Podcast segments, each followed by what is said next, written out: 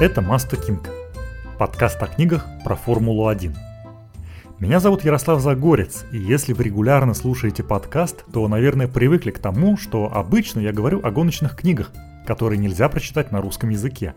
Если можно так сказать, то я читаю их за вас, а потом рассказываю и об авторе, и о содержании книги. А еще зачитываю свои любимые отрывки из них. Но сегодняшний эпизод будет необычным – я впервые буду говорить в подкасте не один, а вернее сказать, вообще по большей части постараюсь молчать. Моим гостем сегодня будет Павел Здешнев, человек, про которого вы, скорее всего, никогда не слышали, но которому каждый болельщик Формулы-1 в России просто обязан сказать спасибо. Павел работает редактором в издательстве АСТ, а точнее в АГИЗ, так называется редакция внутри АСТ, которая занимается изданием нон-фикшн литературы – Именно в АГИЗ вышли русские переводы биографии Льюиса Хэмилтона, Дженсона Баттона и Ники Лауды. Здесь же летом выйдет книга «Самые слики» от автора одноименного YouTube-канала Виталия или Витоса Хорошина. За выход всех этих книг отвечал именно Павел. Павел, добрый день, добро пожаловать и большое спасибо, что согласились поговорить. Добрый день, Ярослав. Да, спасибо, что позвали. Надеюсь, это будет интересный разговор. Можете рассказать коротко, что такое АГИЗ?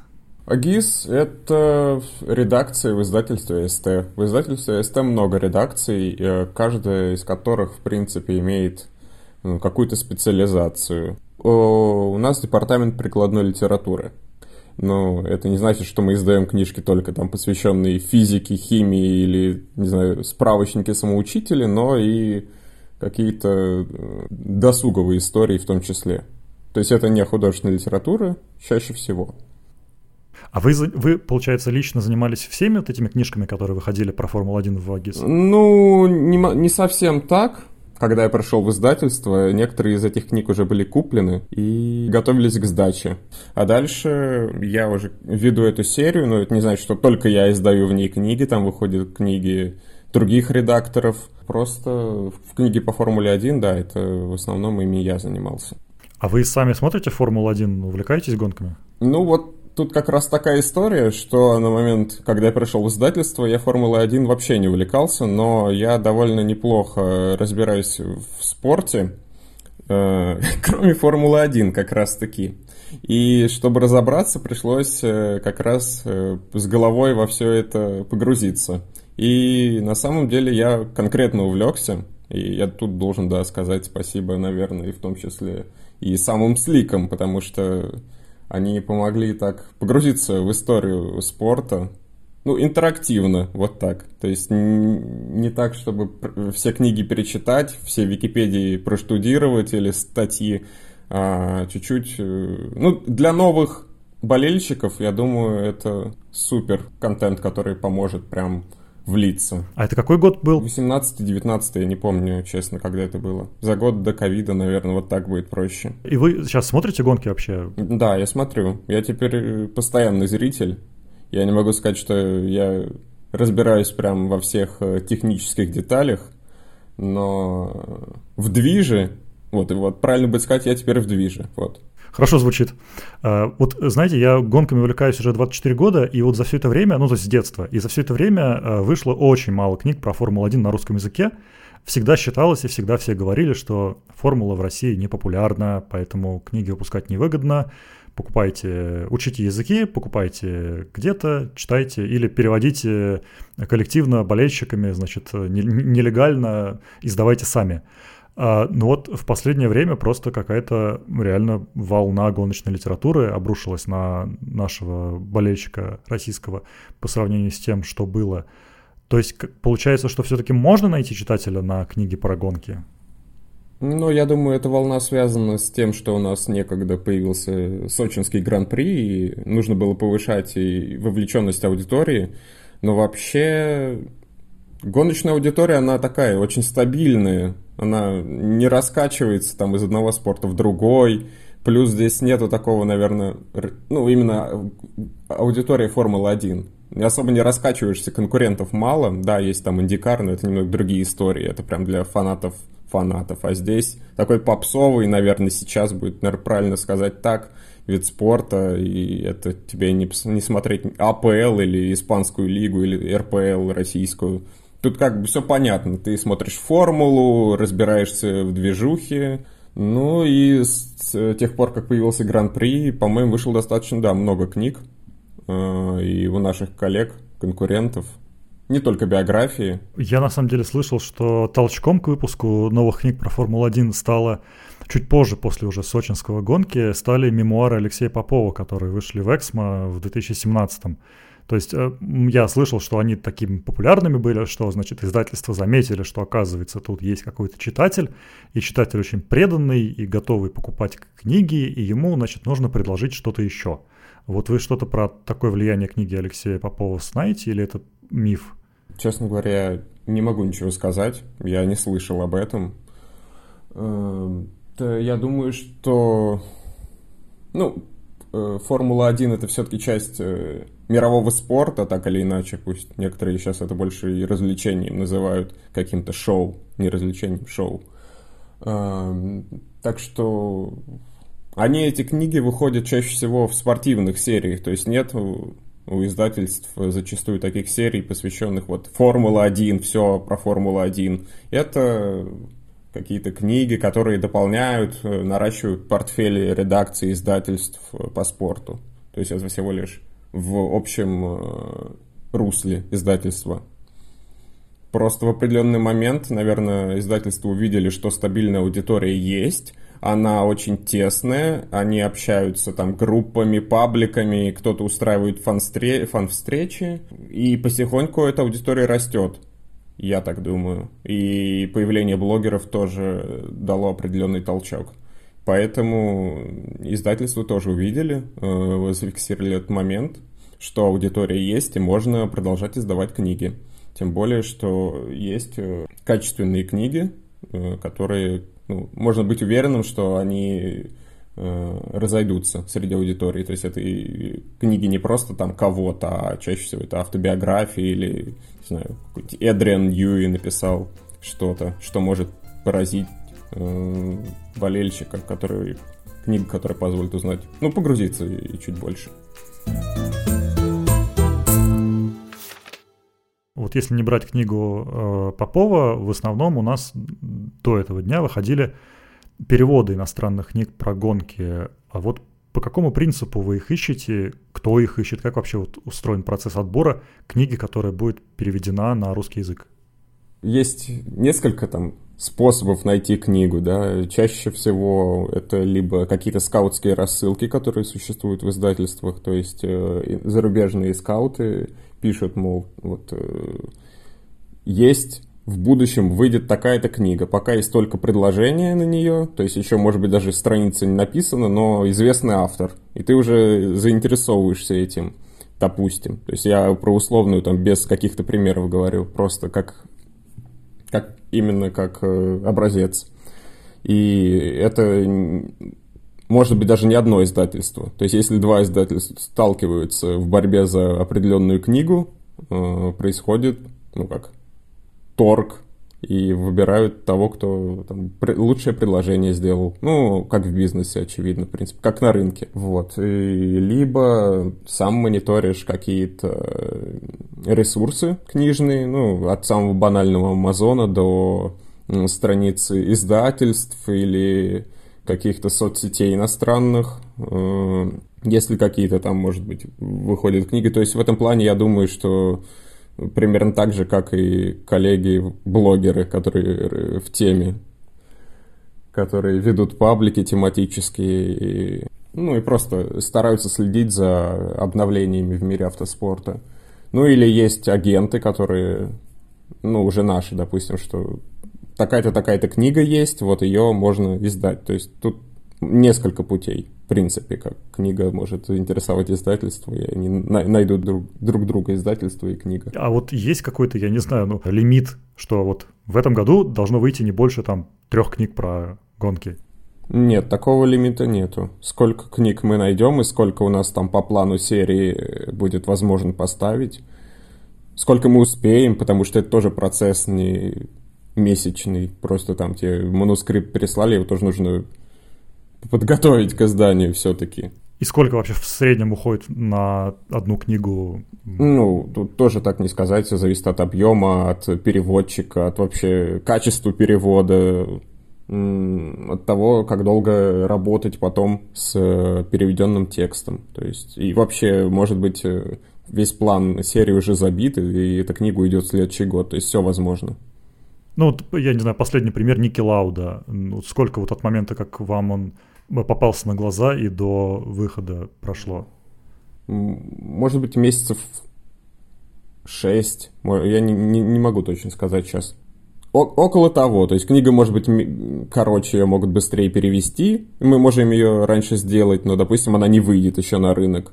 А сейчас еще есть и сложности с правами издания. А вот да, расскажите, после 24 февраля как-то сложнее стало покупать права на книги? Ну, некоторые э, иностранные издательства, да, они э, не захотели работать. Э, некоторые авторы, да, тоже пытаются как-то отказаться от издания своих книг. Но, в принципе, продолжаем работать с большинством. То есть работа идет.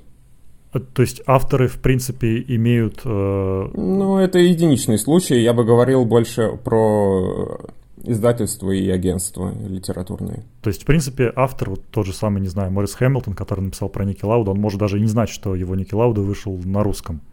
Или им всегда как-то это сообщают? Между, между издательством и, ну, иностранным и нашим, да, есть э, связь. То есть мы должны какие-то определенные обязательства выполнить мы обычно и отсылали им готовые экземпляры. То есть э, некоторые из них авторские, там автор получает, некоторые издательства тут уже все индивидуально. То есть я думаю, что автор в курсе, где издается его книга.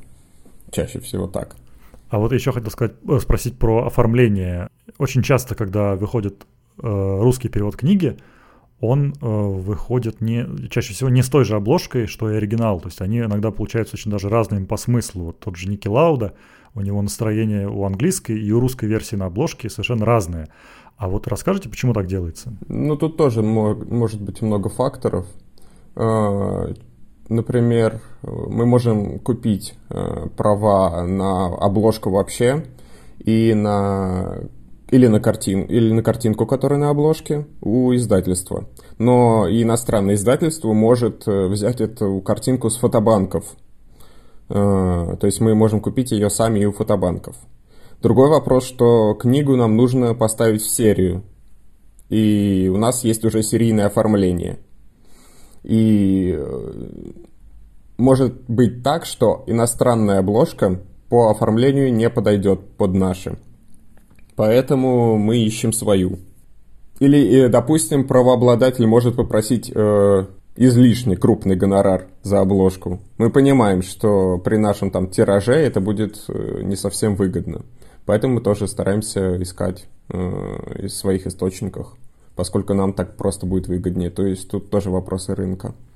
А вот еще э, про книги, которые вышли довольно давно. Вот, допустим, недавно, в апреле, Alpina Publisher выпустила перевод книги про сражение Форда и Феррари в Лимане, а, при том, что оригинал вышел на английском языке очень давно, ну, по меркам книжным, в 2009 году. Да и фильм вышел давно. И, и фильм вышел давно. И кажется, это очень такой редкий случай, когда перевели такую старую книгу про, ну, по крайней мере, про гонки.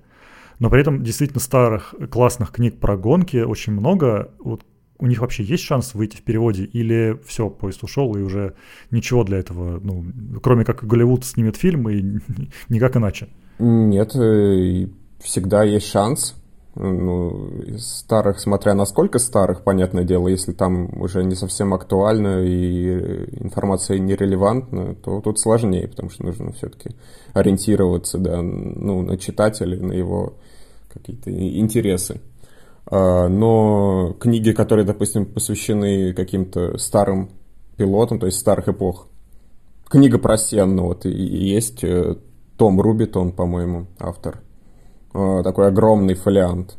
Ну, то есть есть шанс издать, если найдешь правообладателя. Так тоже не всегда можно с ним связаться. То есть разные истории есть. Вроде бы книжка есть, но права на нее принадлежат человеку, с которым ты просто не можешь связаться.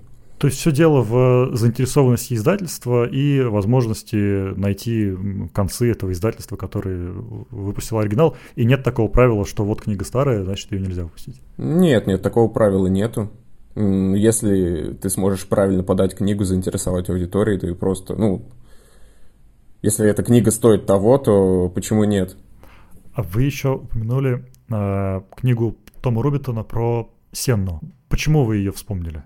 У вас есть какие-то планы на нее, может быть? Нет, планов пока нету, но мы пытались связаться с правообладателем, пока не удалось.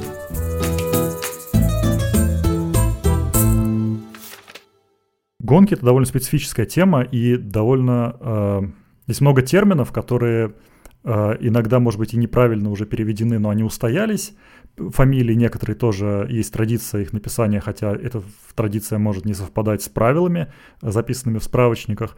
И вот это вся, все нюансы, они могут очень так триггернуть аудиторию, которая э, болеет давно, привыкла к э, тем или иным вещам. Э, насколько тяжело искать переводчиков и редакторов для книг про Формулу-1? Вообще, главное, чтобы переводчик был хороший и хотя бы немного был в теме. То есть, если он совсем не разбирается в гонках, это ну, это не вариант. А если он немного не разбирается, то почему бы и нет? Главное, чтобы язык его перевода был хороший, чтобы это было читать возможно в принципе. А если это еще и читается хорошо, то совсем прекрасно. А дальше главное найти человека, который сможет эти э, вопросы решить. Какую-то несогласованность терминов, разницу. То есть это вот это уже работа с текстом, с переводом.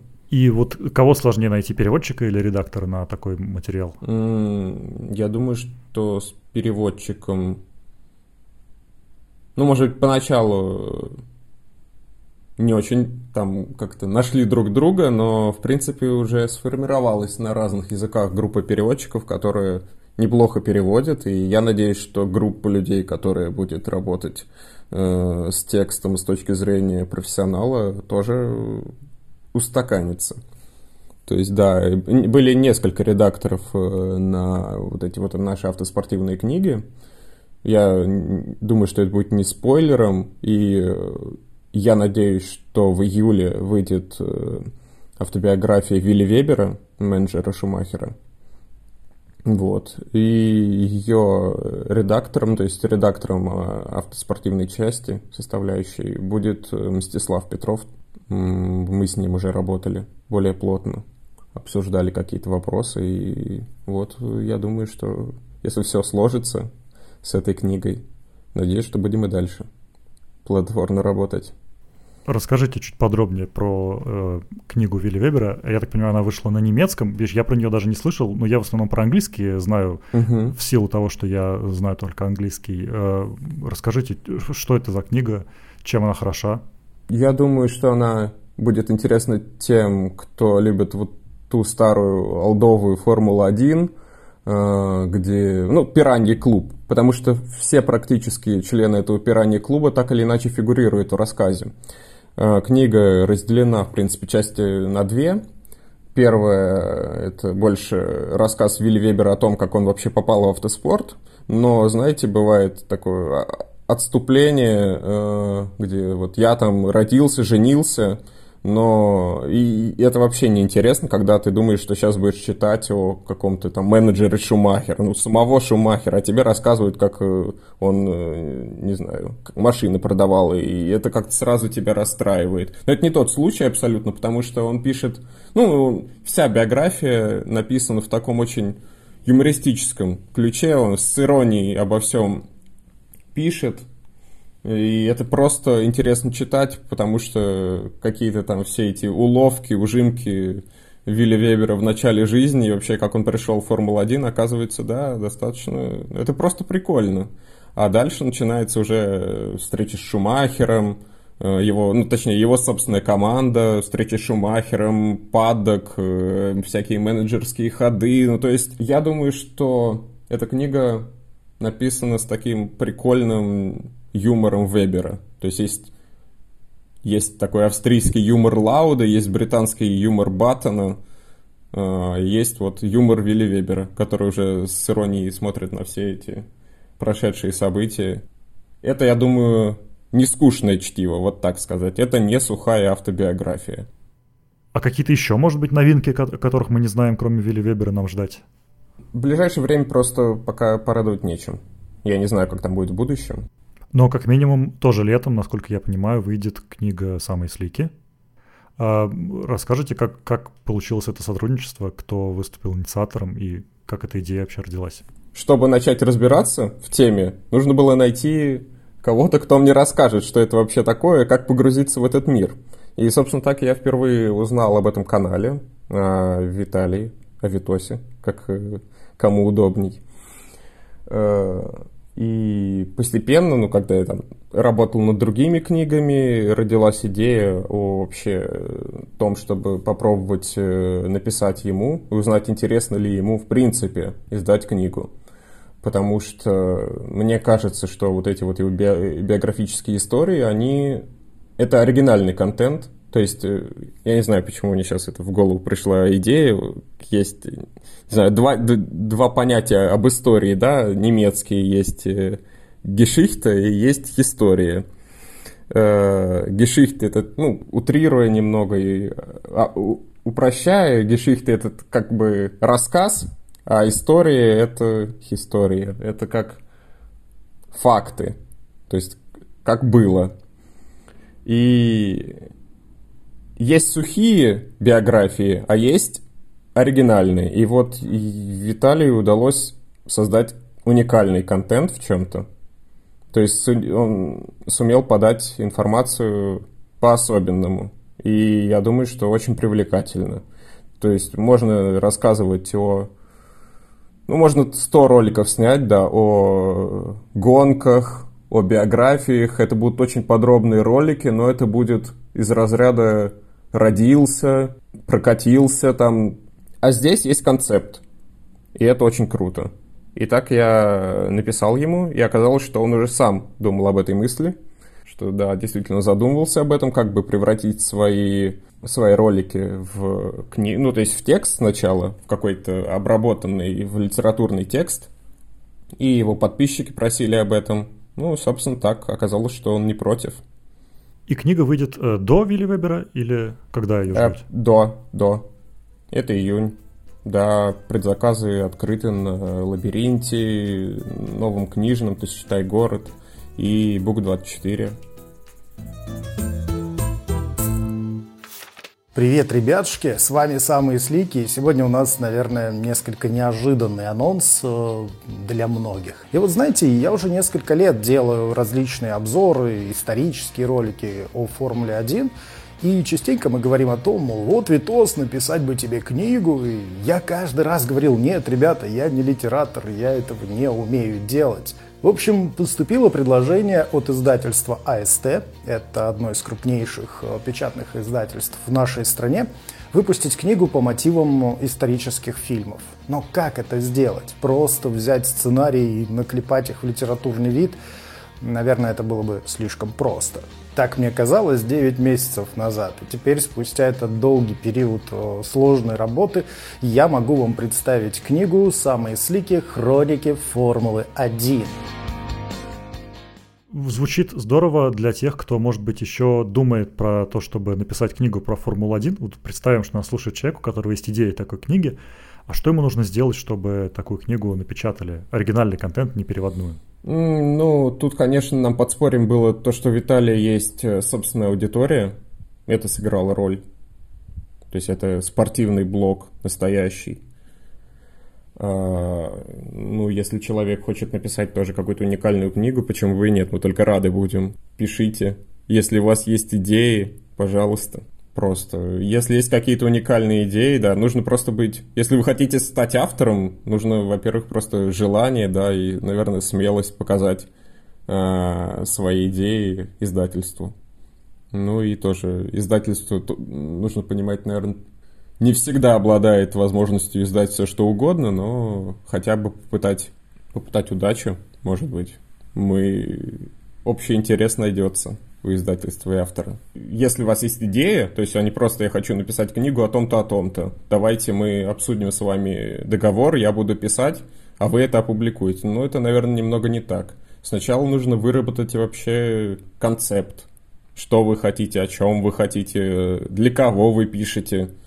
А, и уже с этим каким-то мини-планом, может быть, даже с синапсисом, а лучше с синапсисом, уже писать в издательство и говорить, что да, я вот хочу создать что-то необычное. Может быть, вам это будет интересно. А то и уже написать книгу и с готовой книгой прийти. Ну да, а дальше уже будут какие-то обсуждения. Обсуждение сначала с автором, а если сложится, то уже обсуждение по самому тексту, по работе с текстом. Уважаемые слушатели, дерзайте. Нам мало книг про гонки. А, вот еще хотел спросить про э, тиражи. Хороший тираж для книги про гонки, про Формулу-1 – это ну, сколько? И, в принципе, как эти тиражи рассчитываются? Стандартный тираж 2000 то есть это вот прям стандарт-стандарт. И тиражи рассчитываются по-разному, если в зависимости от того, э, кто автор. Допустим, если вспоминать э, самые слики, то это авторская книга, ну, то есть нашего автора, нашего блогера, поэтому мы открыли предзаказ. То есть это э, наши партнеры открывают у себя, то есть они расчет кто закажет сколько книг, кто возьмет, и уже из этого добавляется нам общий тираж. То есть мы можем э, посмотреть, мы, у нас есть возможность посмотреть, сколько сейчас книг э, предзаказали, и общий тираж будет отталкиваться от этого. А так обычно сети тоже мы опрашиваем сети, то есть наших партнеров, сколько бы книг они хотели взять, и в зависимости от того, заинтересует это их или нет, мы э, увеличиваем тираж. Но стандарт это 2. И как с предзаказами самых сликов э, хорошо идет? Да, я думаю, что все очень позитивно. Смотрю я на дальнейшую жизнь. А вот из тех книг, что вышли э, в Агис э, про гонки, у вас есть какая-то самая любимая, которая вам больше всех нравится? Ну, я думаю, что самое веселое это Баттон.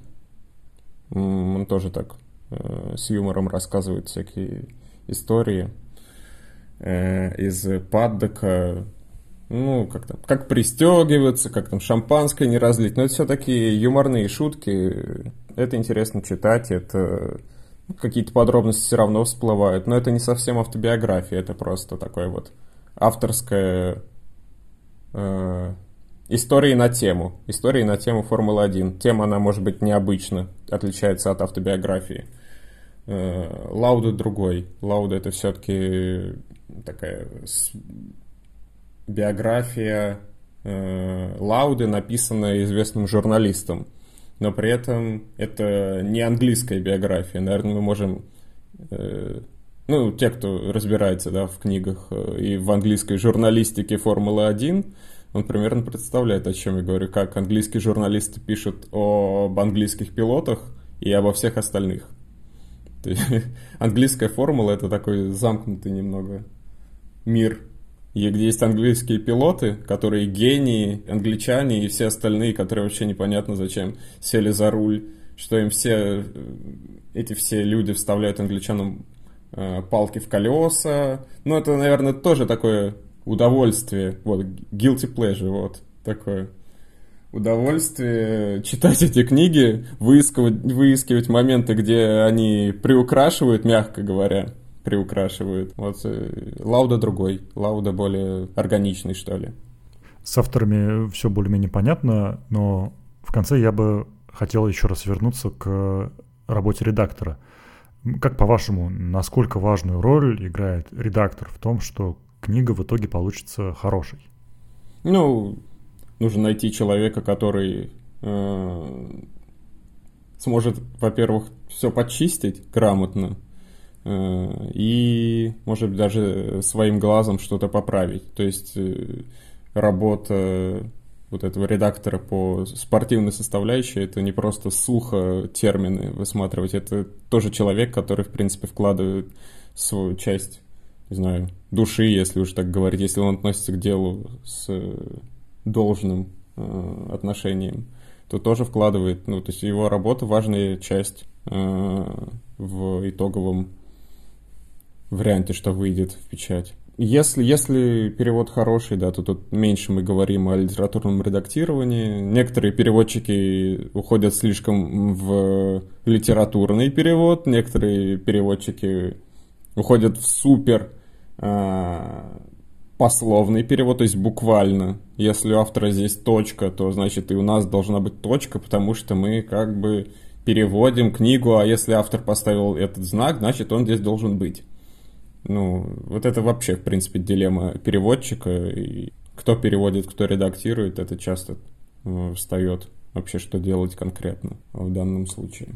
Ну, здесь, наверное, еще играет роль то, что Формула-1 — это технический вид спорта. Да, тут это может быть целая работа, если книга... Особенно, где много технической составляющей индексы. Тут, ну, тут еще может быть важным факт, насколько редактор сам в теме. Может быть, у редактора есть какой-нибудь знакомый человек, который может разобраться в этой теме и поможет ему. То есть тоже э, связи многое решают самих людей. Да, это мир довольно такой тесный. Вот мы, мы стараемся расширять. Стараемся, чтобы тесный мир автоспорта мелкими шажками становился чуть менее тесным. Вот. Здорово. Спасибо вам большое. Было очень интересно поговорить. Спасибо.